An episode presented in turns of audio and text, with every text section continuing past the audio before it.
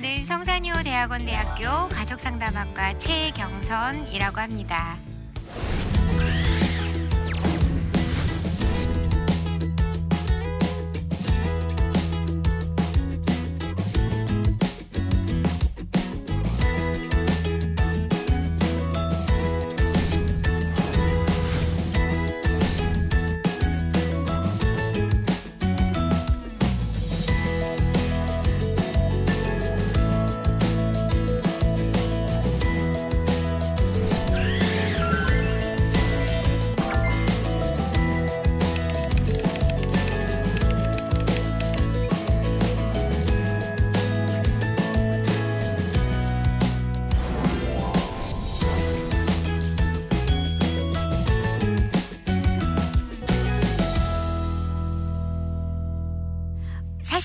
인간은 관계에 의해서 시작되었고 관계에 의해서 살아가고 있어요. 그쵸? 우리 시작, 창조의 시작이 어떻게 됐나요? 그쵸? 하나님과의 관계에 의해서 만들어졌잖아요. 하나님이 인간에게 복을 주시고 인간을 창조하시되 누구의 형상대로? 하나님의 형상대로 우리를 창조하셨다라고 이야기를 하셨어요. 그리고 창조하시고서 뭐라 그래요? 어, 좋아도 그냥 좋은 게 아니에요. 아주 심이 좋다. 아주 좋다. 그냥 네 모습대로 그냥 너무 좋구나라고 말씀을 하셨어요. 그 그렇게 보시기에 심이 좋았더라라는 것 마음 안에는 우리 안에 어떠한 인간 안에 어떠한 심리적인 그 기저의 원형이 있냐면 내 모습대로 그냥 이 모습대로 무엇을 해서 무엇을 어떤 모습이어서가 아니라 그냥 이 모습대로 받아졌다라고 하는 안정감이 우리 안에 있습니다. 두 번째 그렇게 창조하시고 했을 뿐만 아니라 뭐라 그러셨어요, 우리 안에? 네, 뭐라고 명령을 하셨자면 내가 너희를 복되게 할 거야. 그런데 이 생육하고 번성해라, 땅에 충만하라. 네, 이 모든 생물들을 너희가 다스려라 라고 말씀을 하셨어요. 그 말씀 안에는 우리에게 어떠한 심리적인 원형이 있냐면, wow, 나는 하나님의 파트너네. 하나님이 나를 동역자 삼으셨어요. 아, 내가 무엇인가를 참 잘할 수 있는 사람이구나. 라고 하는 심리적인 원형을 갖고 있다는 거예요. 그렇게 하나님에 의해서 창조되어졌던 우리. 그래서 우리 안에는 그런 내가 참 괜찮은 사람이야. 라고 하는 것. 내가 참 이 모습 이대로 수용되고 있지라고 하는 안정감이 우리 안에 기저에 깔려 있습니다. 그러한 그리움을 갖고 있죠. 그런데 그렇게 하나님에 의해서 창조됐는데 어떻게 됐어요? 이제 낙, 죄가 들어오면서 낳고 낳고 낳고의 인간의 역사가 시작이 됩니다. 그러면서 우리 안에 관계가 확대되죠. 그래서 관계는 어떤 어떤 관계가 있어요? 그렇죠. 부부 관계, 부모 자녀 관계, 형제 관계, 또 친구 관계, 제자와의 관계, 이웃과의 관계, 나 자신과의 관계, 또 하나님과의 관계로 이어집니다. 그 다음 컷 이 장면을 보시면 이게 뭔지 좀 궁금하시죠? 이게 뭐냐면요. 모래놀이 치료라는 거예요. 모래놀이 치료는 모래 상자가 있습니다. 한 70cm, 80cm 정도 되는 상자에 그 겉, 곁에 이제 우리가 볼 수 있는 것, 상상하는 것, 보여지는 것이 다 상징물로 만들어져 있어요. 손바닥 크기에. 그래서 그런 상징물들을 가져다가 그 상자 안에 꾸미고서 자기 이야기를 하는 거예요. 근데 이거는 사람들이 와서 만들어 놓은 관계를 이렇게 좀 그려 놓은 거예요. 요거는 초등학교 남자아이인데요. 집, 우리 가족 관계를 꾸미라고 했더니 이렇게 꾸며놨어요. 뭐가 느껴지세요? 대립, 갈등, 긴장, 전쟁이죠. 그야말로. 그 가족 안에 어, 대치되어져 있는 그 긴장감이 참 여실히 느껴지는 것 같아요. 다음 것을 보시면 그것은 우리 아이가 그 부모님, 을 생각하면서 꾸몄어요. 근데 저 비석 밑에는 누군가가 묻혀 있죠. 부모님이 묻혀 있어요. 어, 그런데 그 아이의 부모님은 살아 계세요. 그런데 그 모래상자에 꾸미고 자기 고백을 했습니다. 음, 네. 또 다음 것을 보시면 저거는 나 자신, 나를 둘러싸고 있는 나에 대한 그림, 나와의 관계에 대한 부분을 이제 그 꾸민 것을 볼 수 있습니다. 여러분들은 관계, 주변의 관계, 부모 자녀 관계, 부부 관계, 우리의 가족 관계, 나 자신과의 관계, 하나님과의 관계를 꾸민다면 어떻게 꿈이시겠습니까? 인간은 참 그 그렇게 시작되어진 하나님과의 관계와 달리 또 다리 이제 인간의 역사가 관계에 의해서 시작이 되고 이어져 가고 있잖아요. 그 관계라는 것이 주는 몇 가지의 의미가 있는데 한 사람은 내가 누구인지를 어디서 알았을까요? 여러분들 내가 누구인지 어떻게 하셨어요? 내가 누구인지 어떻게 하셨어요? 내가 누구인지 사실은 모르고 태어나셨죠. 그런데 나를 만나주는 많은 사람들 속에서 예를 들면 처음에 우리가 관계 맺은 건 양육자, 우리 엄마예요. 아버지일 수도 있고 할머니일 수도 있지만 양육자가 와서 나에게 wow 내 새끼, 어이구 이쁜 새끼, 오늘 밥 먹었어? 아유, 밥 먹자 막 이렇게 해주시고 따뜻한 미소, 또 내가 필요한 게 있으면 와서 돌봐주시고 또 기저귀도 갈아주고 이렇게 막 해주는 엄마의 그 미소나 얼굴을 보면서 아이가 생각합니다. 뭐라고? 와, 내가 사는 세상은 참 괜찮은 곳인가 보다. 와, 내가 사는 곳은 참 따뜻하고 친절하네. 그러면서 생각하는 게 뭐예요? 와, 나는 세상에서 환영받은 존재인가 보다. 나는 사랑스러운 존재인가 보다. 알아요. 그쵸? 근데 반면에 엄마가 왔는데 바로바로 바로 반응해 주시기보다는 늘 느리고 거칠어요. 아이가 생각해요. 내가 무엇인가를 얻으려면 떼쓰고 애쓰고 힘써야 되나 보다. 참 삶이 고단해져요. 그래서 내가 사는 세상은 고단한 세상이야. 나란 사람은 별로 가치롭지 않은가 보다라고 생각을 한다는 거예요. 그게 바로 사회적 거울이라는 건데 그 안에서 그 거울 안에서 나는 누구인가라는 자기에 대한 상이 생기고 또 타인에 대한 내가 사는 세상에 대한 타인에 대한 세상이 어떠한 곳이구나라고 하는 것을 생각하게 된다라는 거예요. 여러분들 아 난 수학 원래 못해 수학 못해 이렇게 생각하시는 분들 있죠. 수학을 못하는 거 어떻게 하셨어요? 원래 못하셨어요? 원래라는 말은 사실은 없는 것 같아요. 원래 못한 게 아니라 수학 시험이 나한테 50점 너는.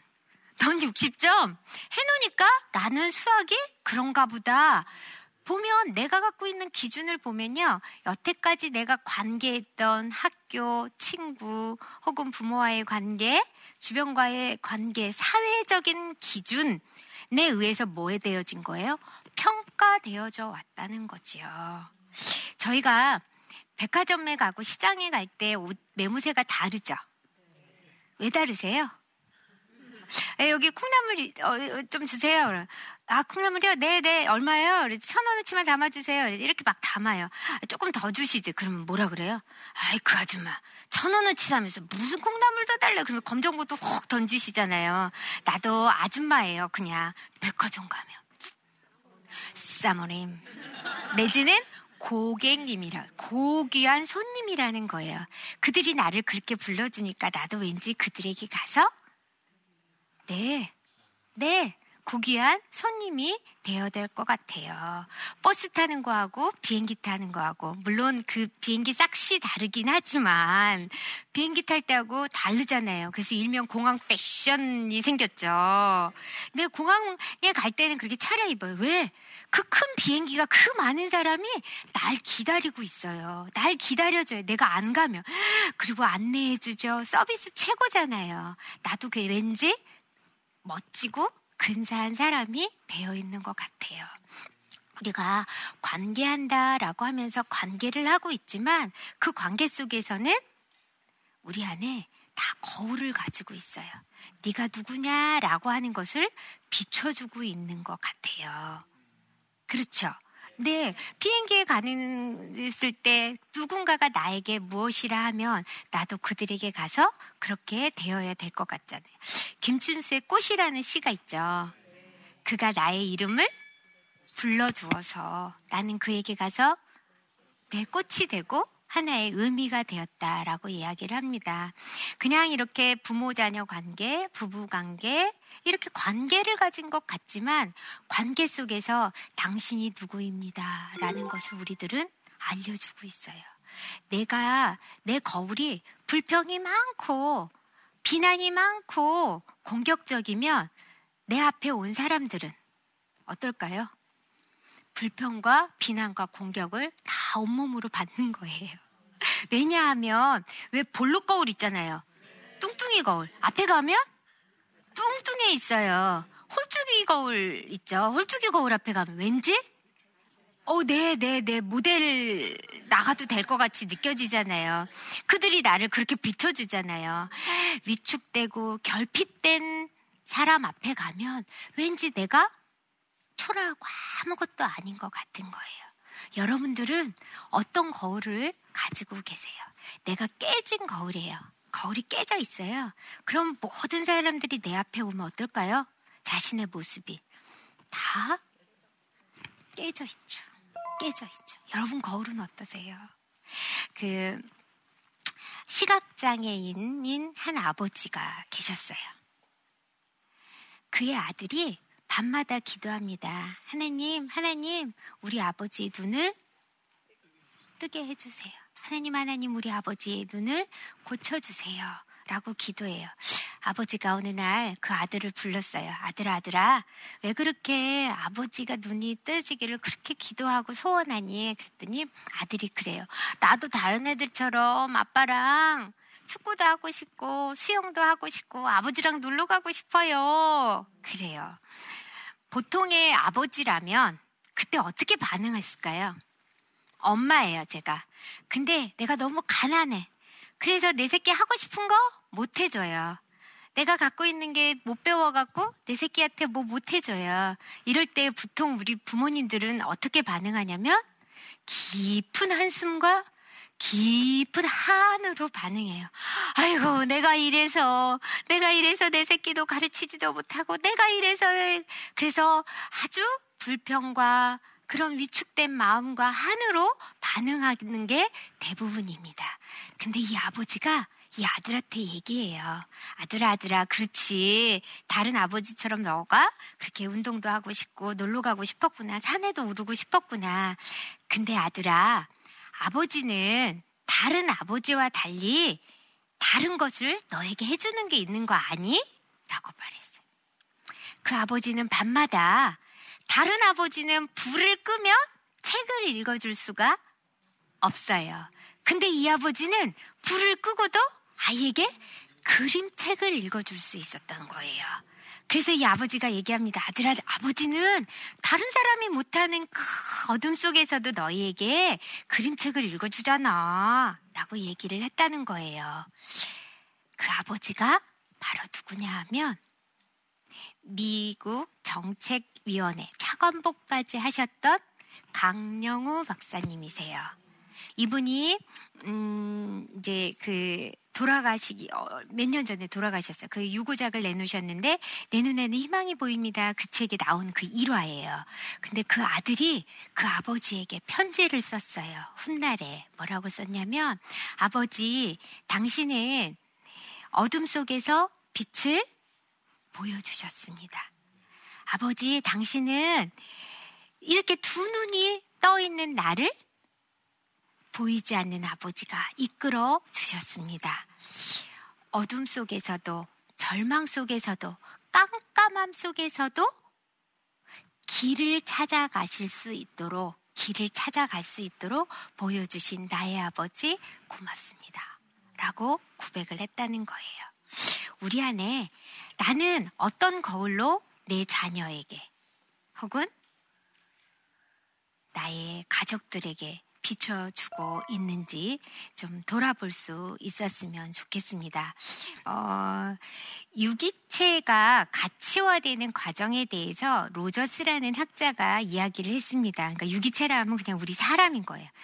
내가 가치롭다라고 여겨지는 것에 대해서 그 과정을 이야기를 했는데 내가 경험하는 것에 대해서, 그러니까 내가 갖고 있는 경험이 그 나의 모습 그대로 비춰져서 일직선이 되면 충분히 내가 갖고 있는 내면의 잠재력을 발휘하는 기능을 가진다는 거예요. 근데 그 반면에 유기체 안에 조건이 만들어져요. 그 말은 뭐냐면 condition of worth 그러니까 가치가 조건이 붙는다는 거죠. 예를 들면 너는 공부를 잘해야지 착한 사람이야. 너는 엄마 말을 잘 들어야지만 엄마 딸이야. 내지는 뭐, 뭐, 뭐, 뭐 해야지만, 이래야지만 된다라고 하는 조건이 붙는 순간 자기가 갖고 있는 잠재력을 발휘할 수 없게 된다는 거예요. 그래서 오히려 저렇게 가치에 의해서 조건화되어지면 자아 개념이 낮은 사람, 왜곡되어져서 오히려 낮은 자아상, 낮은 자존감을 가지게 된다는 거죠. 앞에 제가 성경에서 하나님은 우리의 모습 그대로를 네, 네, 그대로 받아주셨어요.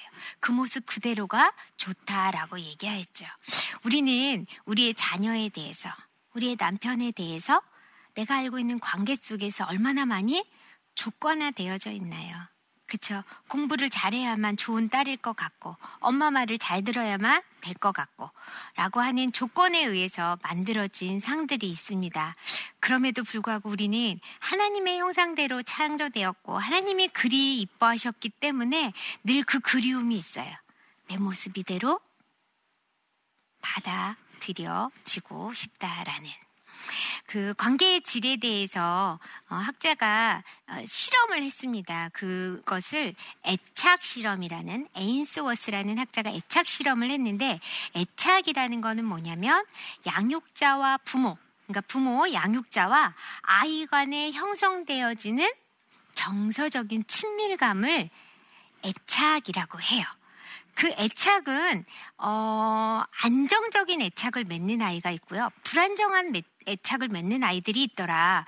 그럼 어떤 아이가 안정 애착을 맺고 어떤 아이가 불안정한 그런 정서를 가질까라고 하는 실험 속에서 이제 낯선 상황 실험이라는 것을 하죠.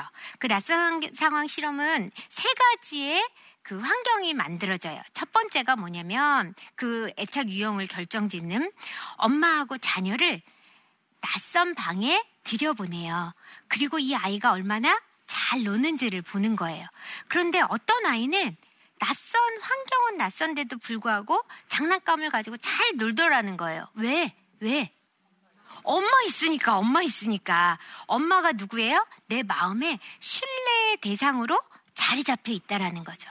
근데 또 어떤 아이는 그 상황에서 엄마가 있음에도 불구하고 그 놀이기구를 놀지 못하고 계속 돌아다니고 어, 불안해하고 이러는 거죠. 그 다음에 이제 두 번째 포인트는 뭐냐면 그 상황에서 엄마가 밖으로 나와요. 그때 아이가 보이는 반응이에요. 안정애착은 당연히 아이가 어떨까요? 놀라고? 놀아요? 아니죠. 안정적인 기지의 아이, 엄마가 나갔잖아요. 마음에 있었던. 그러니까 당연히 불안해하고 우는 것이 맞다는 거예요. 그리고 세 번째 포인트는 그 엄마가 돌아왔을 때예요. 돌아왔을 때 어때요? 네, 엄마에게 안겨서 위로를 받기도 하고 엄마에게 돌봄을 요청하기도 한다는 거죠.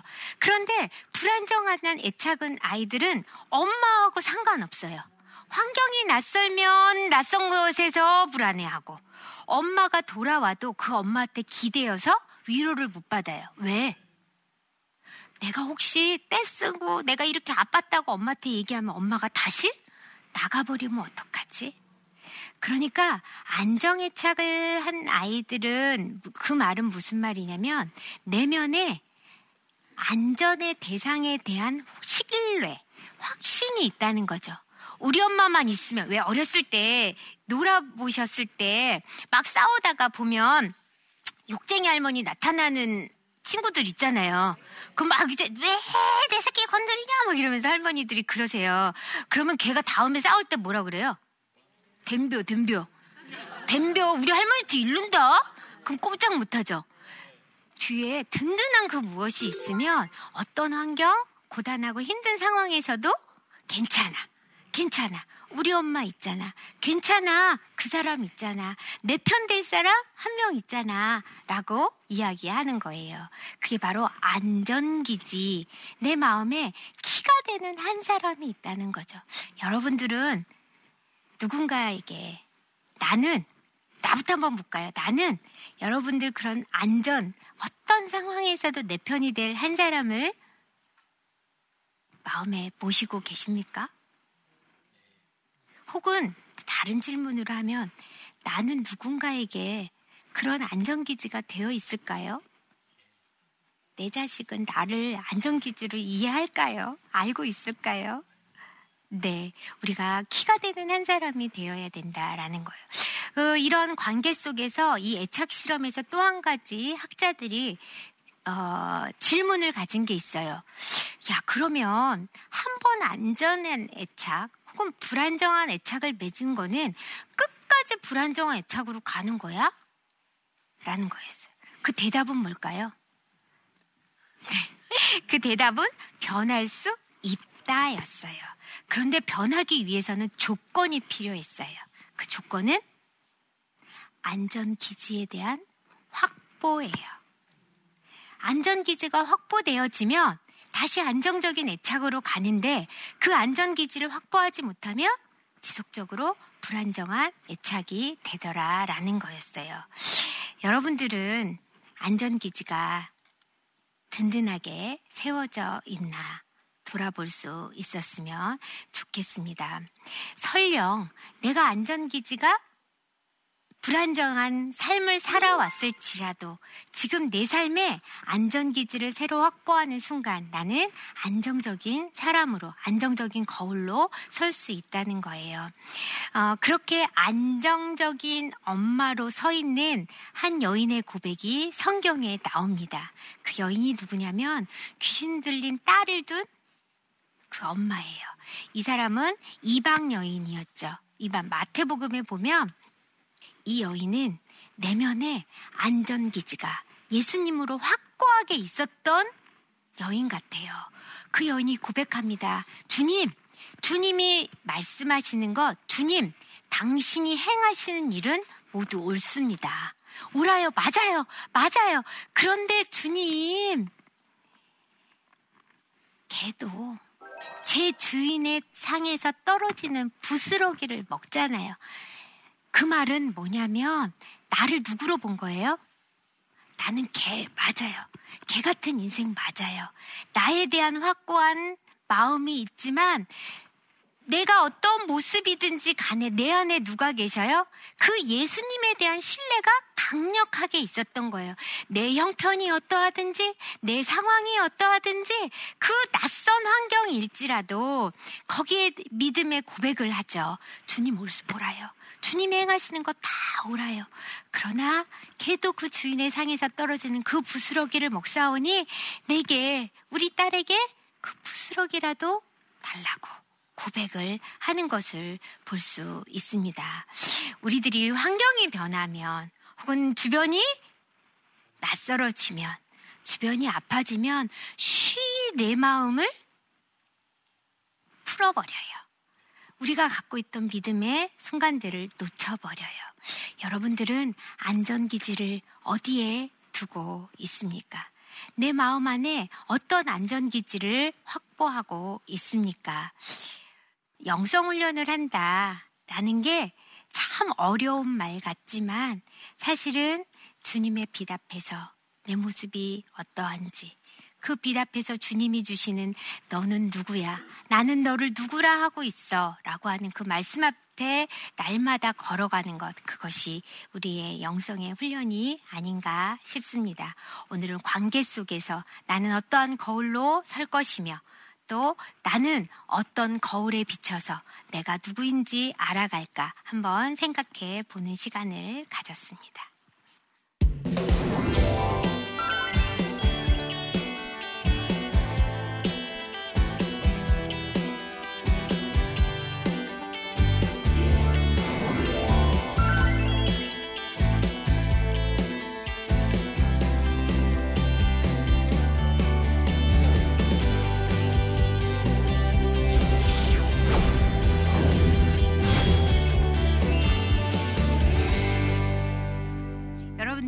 질문을 하셨는데요.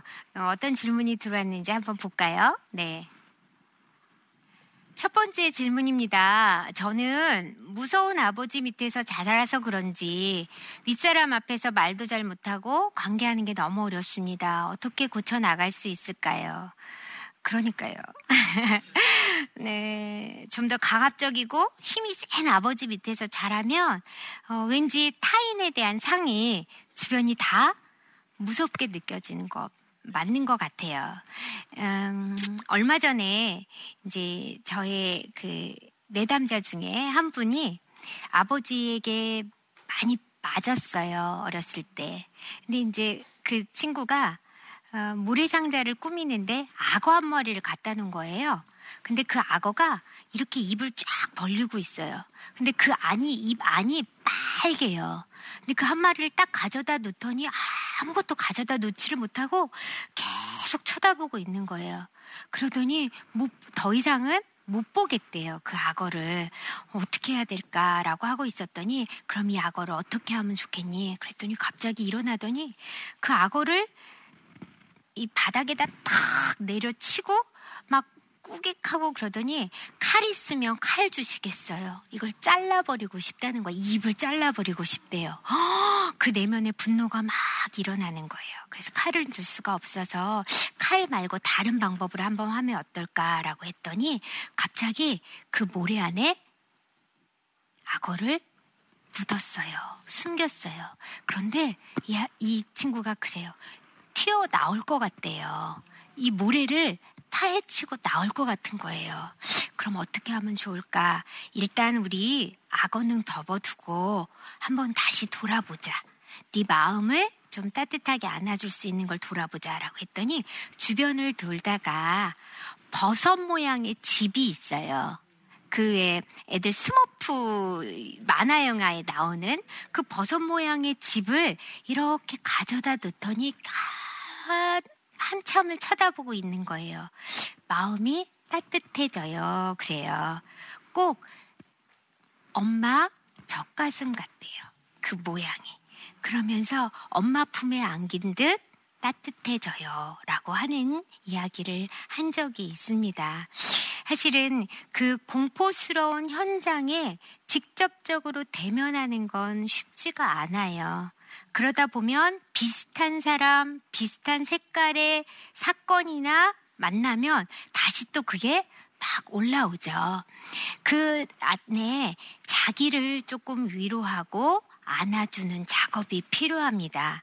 그것은 도움을 받을 수 있다면 주변에 조금 안정적인 사람, 사랑을 경험하게 해줄 수 있는 사람, 될 수만 있다면 하나님의 그 사랑 앞에서 많이 자신을 내려놓고 그 따뜻한 경험을 자꾸 해보는 상황 들을 만들다 보면 내면에 알고 있는 그 거친 상황들을 덮을 수 있어요.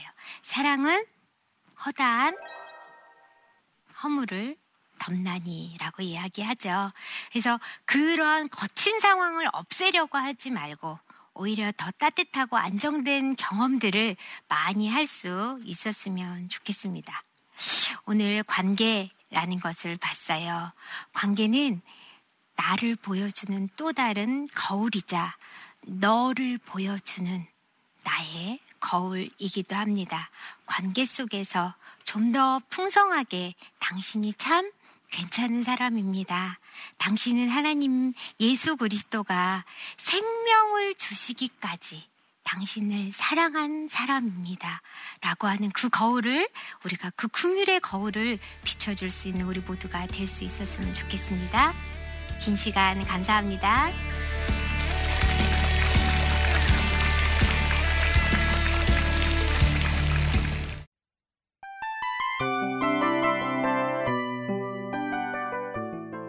이 프로그램은 청취자 여러분의 소중한 후원으로 제작됩니다.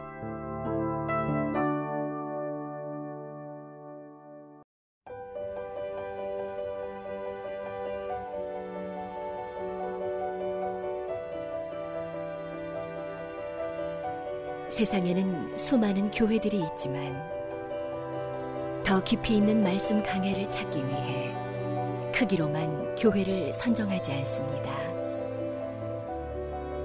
보다 좋은 영적 콘텐츠를 더 많이 나누기 위해 방송비를 받지 않습니다. 1년 365일 복음만 전하고 싶어서 우리는 광고를 하지 않습니다. 온누리의 복음을 땅끝까지 CGN TV와 함께 땅끝 성교사가 되주세요